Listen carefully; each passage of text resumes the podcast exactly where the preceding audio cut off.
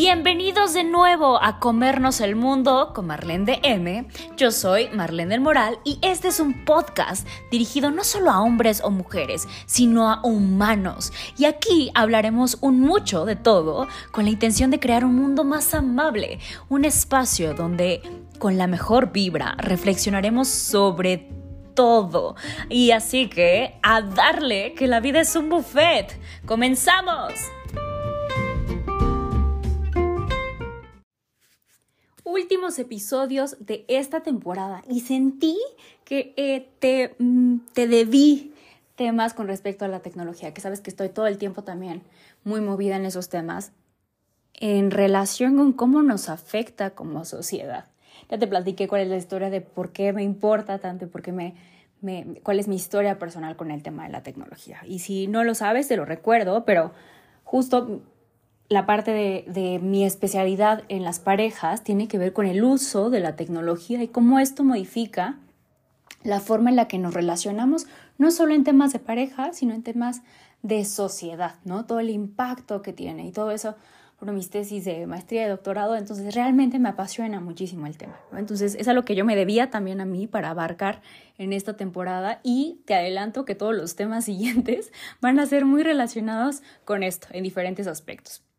Y seguro has escuchado hablar de esto que es la neuroética, ¿no? Como una derivación de la bioética. Y la neuroética es específicamente este, este, esta parte, este proceso que nos invita a reflexionar qué tanto debemos de incluir nuestra forma de pensar, qué tanto podemos afectar nuestra forma de pensar y cómo eso modifica procesos tan básicos como tu identidad, ¿no? Por ejemplo, una persona que tiene trisonomía 21, ¿no? Si fuera una persona con un poquito mayor de capacidad intelectual, cómo eso afectaría su personalidad, ¿no? Dejaría de ser esta persona misma, ¿no? Y eh, nos hace pensar y problematizar con cosas como si tienes algún tipo de, no sé, por ejemplo, yo que uso lentes, ¿no?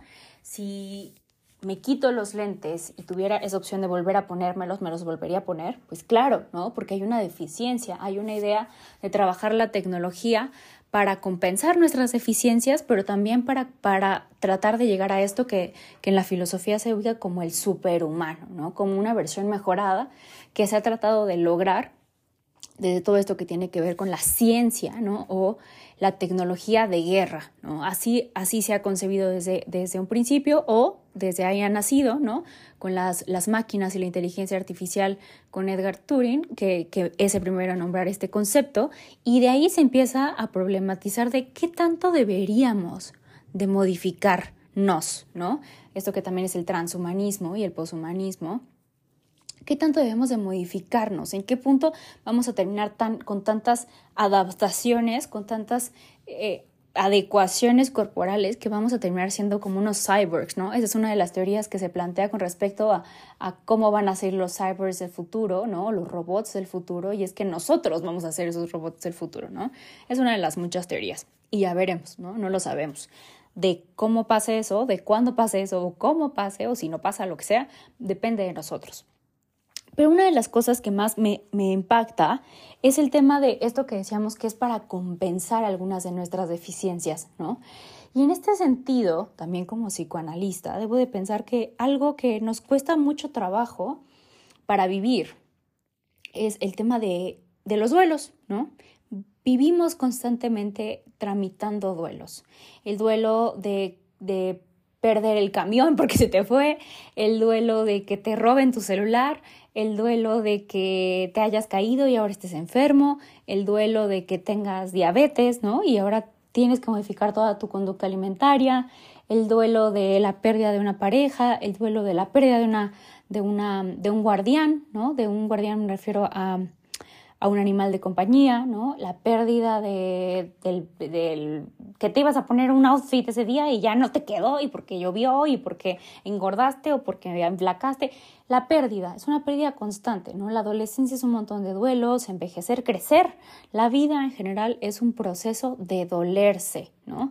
De, de estar en constante cambio y transformación y eso implica renunciar a la versión anterior de nosotros, ¿no?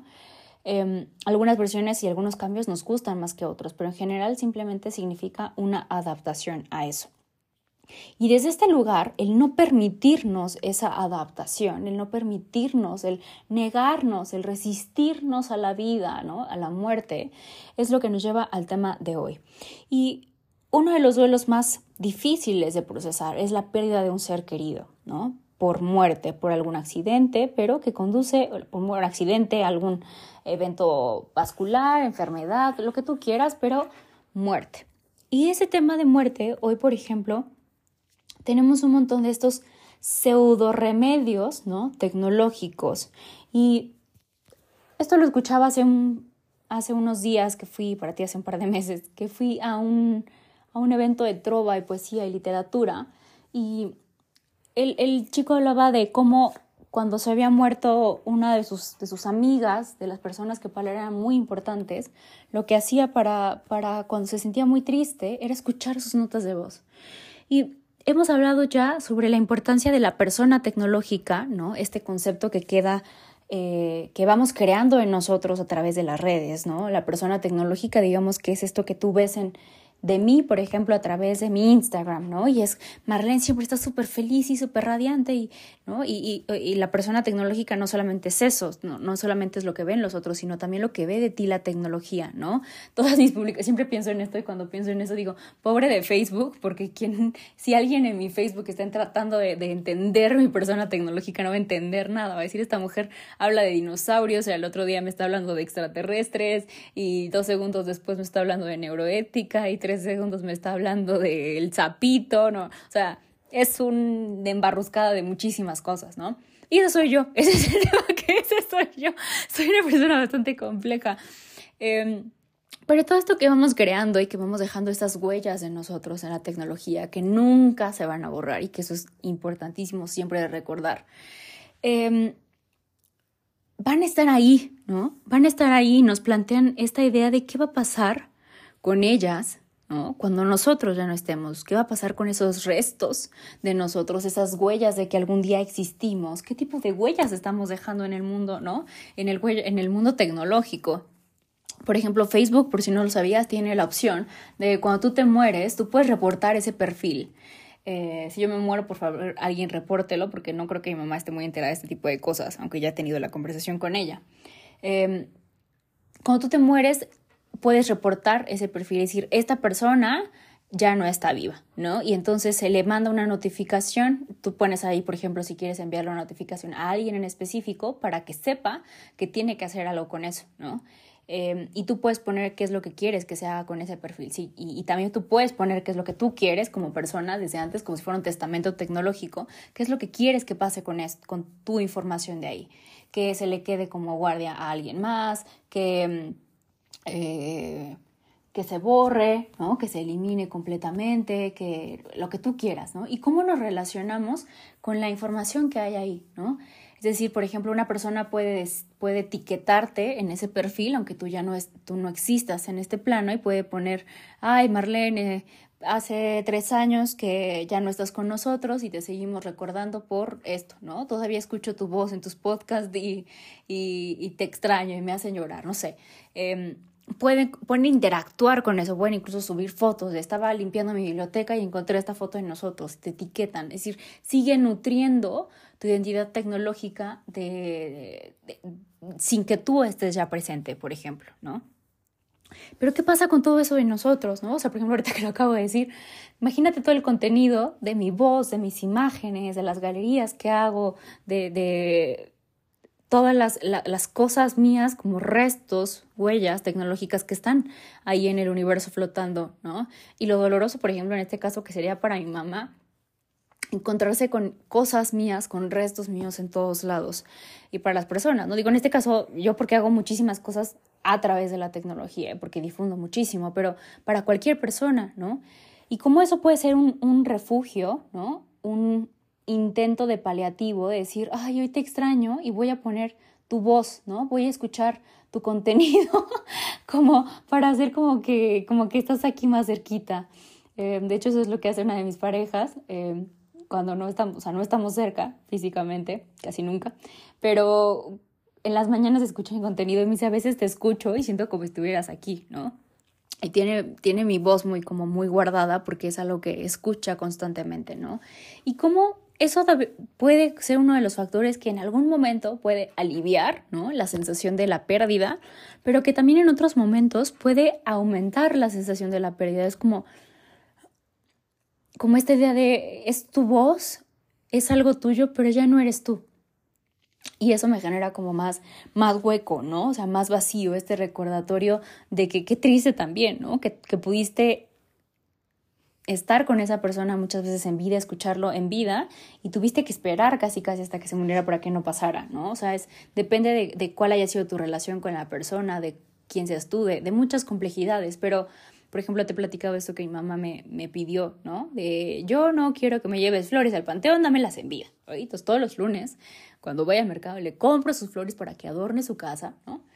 Em, me sentí como, te mando flores para que adornes tu casa. Me sentí como eh, pero eso es lo que hago y esa es la relación que tengo con ella. Pero, por ejemplo, hoy, además de las notas de voz, de las imágenes, de los perfiles que te cuento que se van a quedar en, redes, de tu Facebook, que ya te conté, en el futuro de mañana, mañana, mañana, ¿no? Los árboles, por ejemplo, además seguro has visto que hay árboles donde a través de tus semillas eh, lo meten en una cápsula para que crezca un árbol, ¿no? Es decir, para que realmente no se pierda todo, todo tu material orgánico y des vida. Eso me, se me hace hermoso, por favor alguien haga eso conmigo. Eh, pero, pero de cualquier forma, también, por ejemplo, hay estos nuevos cementerios que ya, van a, ya no van a ser como el típico que conocemos donde están todas las tumbas ahí, todas trágicas y fúnebres, sino que va a ser un cementerio donde haya árboles. Em, con hologramas de ti y con voces de ti, ¿no? Recuerda que hace un par de meses salió esta información donde las personas, incluso los, los, los cantantes, estaban cediendo los derechos de su voz, ¿no? Hubo una noticia súper interesante ahí, no la, no la encontré, se la quise mandar a alguien cuando, después de que la vi, pero un artista que no recuerdo su nombre, así como medio underground, eh, había dicho yo de plano, ya sé que la tecnología me va a rebasar, ya hay hackeos a través de tu voz y están utilizando para, para diferentes temas de, de seguridad o de, de, romper la seguridad de las personas, que te platicaba en otro contenido, creo que, que, yo ya tuve esta conversación con mis papás donde les dije, oigan, hay que tener una palabra clave, ¿no? Para todas estas situaciones. Pero ahora, además de todo eso, las personas, por ejemplo, está una canción que según hizo Michael, um, Ah, ay, se me fue. Michael, Michael, Michael. eh, ay, un cantante, ¿no? Hizo un cantante súper famoso que él nunca grabó, por ejemplo, esta otra de Eminem, hay otra de Snoop Dogg, de canciones que nunca grabaron, pero que están hechas con su voz y que es, no diría que imposible, pero es muy difícil el realmente poder verificar la identidad de las personas, cuál es la persona y cuál es la tecnología de la persona por ejemplo, yo te decía, ¿no? O sea, yo tengo un montón de cosas donde probablemente he dicho N mil palabras a lo largo de mi vida de, de mi imagen tecnológica, ¿no? Que se podría replicar mi voz en dos segundos y cualquier cosa podrían hacer que yo dije. Entonces, estos árboles, estos nuevos cementerios van a tener hologramas donde tú puedes ir a visitarlos y puedes hablar con tus seres queridos que están muertos. ¿Te imaginas eso? O sea, suena hermoso en un sentido como, wow, qué increíble. A mí me parece increíble desde el punto de vista tecnológico, pero de nuevo es la pregunta de, ¿por qué se puede hacer, se debe hacer? ¿Y dónde queda el proceso natural de la muerte, no? Siempre es como, güey, ya déjala morir en paz, ¿no? Cada vez que mi mamá se vuelve a fragelar con, con, la historia de mi tío, por ejemplo, que murió por COVID. Yo digo, mamá, ya deja a mi, a mi tío en paz, por favor. O sea, déjalo que esté ahí en paz descansando, ¿no? ¿tú qué? Le dije, tú sigues viva, vive, ¿no? Em, entonces, ¿dónde queda este proceso de, de, de, poder hacer este ritual de paso? Que para eso sirve, hemos hablado ya de los rituales de paso, como en este caso, el entierro, el sepelio, por ejemplo, te he hablado del el ritual de paso de los muertos de los judíos, ¿no? Cómo hacen todo este duelo durante un año, ¿no? Cómo las primeras noches se quedan tirados ahí con el, el el cuerpo, o sea, todo este proceso que es normal, que es sano, de poder despedirte de algo que ya no está, ¿no? La persona ya no está. ¿Para qué querría yo como mantenerme em, con la ilusión, con la falsa idea, con la fantasía, con la imposibilidad de romper ese vínculo? ¿Me explico? Lo que quiero que veas es cómo esto, en vez de un remedio, que, que puede ser una paleosolución o un intento de, de no romper algo, también es una forma de no permitirte separar del objeto, ¿no? De, de, una forma omnipotente de nosotros humanos como dioses, de no te voy a dejar morir en paz, ¿no? Voy a hacer que te quedes en esta vida para siempre. En vez de, no sé, desde tu espiritual a que tú quieras, poder seguir tal vez de repente hablando con ellos, tener contacto con ellos, pero ellos ya no están, ¿no? O sea, ya tienes que aceptar ese proceso natural, ¿no? Está también, por ejemplo, el caso de un hombre que clonó, clonó a su perro, ¿no? Clonó a su perro y entonces se murió por viejito, se le hizo buena idea, se lo mandó a este, este genetista súper famoso que clonó hasta, hasta camellos, ¿no? De millones de dólares, que fue altamente criticado. Esto fue como el 2012, 2014 y ya le hicieron hasta un documental en Netflix, ¿no? Por ahí te invito a que lo cheques porque está muy heavy el asunto. Entonces, este hombre que aparte había clonado, personas a través de, mm, células madre, de, mujeres que no sabían todo el proceso que estaban teniendo, o sea, un montón de, de, reglas rotas de la bioética, rompidas iba a decir. Entonces, este hombre, te digo que clonó a su perro, clonó a su mascota, clonó a su guardián, se le hizo buena idea, ¿no? Y decía que ya tenía listo estaba listo para clonarlo de nuevo, ¿no? Y él decía que para él era exactamente igual, ¿no? Eh, que para este punto de hecho ya había llegado a la, a, la, a la edad en la que casi había muerto y que para él era exactamente igual, ¿no? Entonces esa idea de, de reemplazar una cosa por otra es, ¿cómo la escuchas? ¿Cómo, qué frío, qué, qué fúnebre, ¿no? O sea, qué fúnebre como esta imposibilidad de aceptar la muerte y el tránsito de, de, la vida, ¿no? Entonces es como, pues como yo tengo dinero, lo voy a hacer, ¿no? Y que de nuevo, la tecnología como te ha marcado desde el principio de, de los podcasts en, en, en, este, en este, no en esta temporada, sino en una de las primeras, te hablaba de cómo sí discrimina. Y no solo discrimina porque no, no todos saben usarla, sino también porque es una cuestión económica hecha para aquellos que pueden accesar a todo esto, ¿no? O sea, imagínate en África, donde de nuevo hablábamos de esta segmentación de me estás pidiendo que yo tenga un auto que sea eléctrico y apenas sueño con poder salir de mi bici, ¿no? Y yo quiero un auto y no me permites tener un auto porque ya las reglamentaciones, las regularizaciones van a pedir que todos los autos sean eléctricos. O sea, no me lo puedes pedir, ¿no? O sea, ¿cómo te atreves? Y ni computadora tengo, ¿no? Eh, ni educación tengo, ¿no? Todos esos, esos brincos donde vemos estas, estas segregaciones enormes, ¿no? De las posibilidades de, de emplear qué y qué en, en qué diferentes lugares, ¿no? Entonces, Todas estas son unas formas de no doler, ¿no? De deshacer el duelo, de no procesar el duelo, una forma más de una solución, una forma de evitar, ¿no? Como si nunca las personas se hubieran ido, ¿no? Repito, no es solo el tema de la muerte, sino en general, ¿no? O sea, los duelos de no envejecer, de no perder una relación, de no hay distancia, ¿no? O sea, esta, esta cuestión tecnológica que, que ya hemos abordado antes de estás estás aquí, ¿no? O sea, necesitas contestarme en este momento porque para mí es esta sensación de la inmediatez, ¿no? Romper esa distancia física, esa barrera geográfica, y de nuevo, como es un tema al cual tiene muchos privilegios, ¿no? Que es importante que reconozcamos estos privilegios y que no podemos hacernos ciegos a ellos. Eso sería realmente el error, ¿no? Por ejemplo, había otro episodio de, de, una serie de, que se llama Black Mirror que hablaba de justo esta persona que pierde a su novio, no me acuerdo si lo, se muere o si rompen o cuál era el asunto, pero ella decide comprar uno nuevo, ¿no? Se hace un clon específico y llega al punto donde se aburre de él, ¿no? Porque la tecnología no, no, no reproduce el alma, ¿no? Ahí está como todo este dilema ético del que se sigue hablando ahora, ¿no? Que es puede reproducir, por ejemplo, tus memorias, puede reproducir tal vez el tejido, pueden hacerte de nuevo y clonarte, pero no vas a ser el mismo, ¿no? Aún cuando, cuando clonen todo, hay, pensamientos y cosas de ti que, por ejemplo, está el sesgo de no dices todo lo que tú eres a través de la tecnología, ¿no? Hay cosas de fotos de mí en pijama haciendo locuras que nadie ha visto más que las personas que están más cerquita de mí. Y eso, eso lo borrarían. Esos aspectos de mí no aparecerían porque no hay registro tecnológico de ellos. Sería una persona que sería distinta a mí. No digo que mejor o peor, solo sería distinta a mí.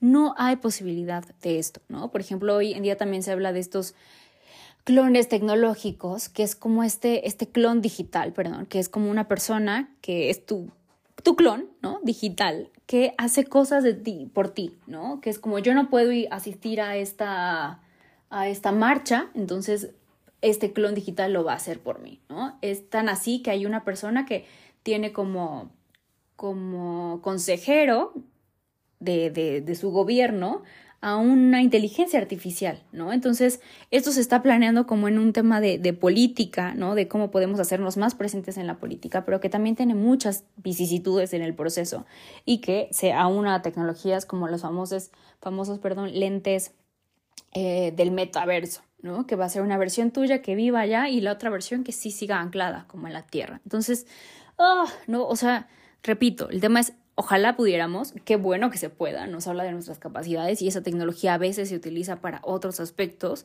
que pueden ser mucho más bondadosos, pero no porque se pueda debemos, ¿no? Ese es mi conflicto. En este caso, por ejemplo, en el de, este clon, ella llegaba a un punto donde quedaba con el doble chafa, ¿no? O sea, donde era como, qué aburrido, ¿no? Es como tan perfecto que, que ya no es tú, que ya no es el real, que nunca va a ser el mismo. Y eso está bien, ¿no? Ese es el proceso de aprender a dejar ir las cosas, ¿no?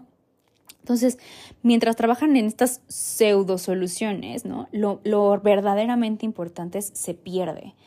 ¿Y quién quiere no morir cuando hay gente muriendo en una sociedad de la abundancia, ¿no? O sea, una sociedad que tiene tanto que de ese tanto se hace nada, ¿no? Ese es el vacío real de esta sociedad, que vivimos en tanta abundancia que nos parece, nos parece absurdo. Entonces, Ojalá perdiéramos menos el tiempo en crear ese tipo de cosas y nos ocupáramos de lo verdaderamente importante que está no en el futuro, sino en nuestro presente y en hacer esta sociedad algo mucho mejor con lo que ya tenemos, ¿no? Entonces, dime, ¿qué opinas tú de, todo este tema de la muerte? ¿Lo harías, no lo harías? ¿Qué te gustaría que hicieran contigo después, no? También esto da sobre todo para conversar con nuestra gente, conversar con nuestra familia, ¿Tú qué quieres que pase después de tu muerte? Cuéntame este proceso. ¿Qué quieres que viva yo? ¿Cómo te gustaría que viviera yo? ¿No?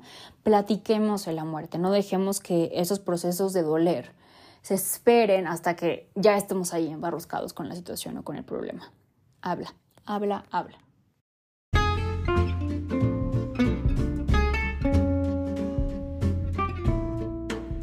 Recuerda seguirnos en nuestras redes oficiales en Instagram, arroba marlendm, así como está escrito aquí, arroba marlen.dm, arroba haz luz en el mundo, en Facebook igual y en YouTube igual. Que tengas un hermoso, hermoso día y no te pierdas nuestro siguiente episodio que estará increíble. Y recuerda que en Instagram tenemos todas las semanas los retos de la semana y cada día tiene un hashtag diferente, así que no te lo pierdas. Checa las historias que ahí es donde pasa lo bueno. ¡A comernos el mundo!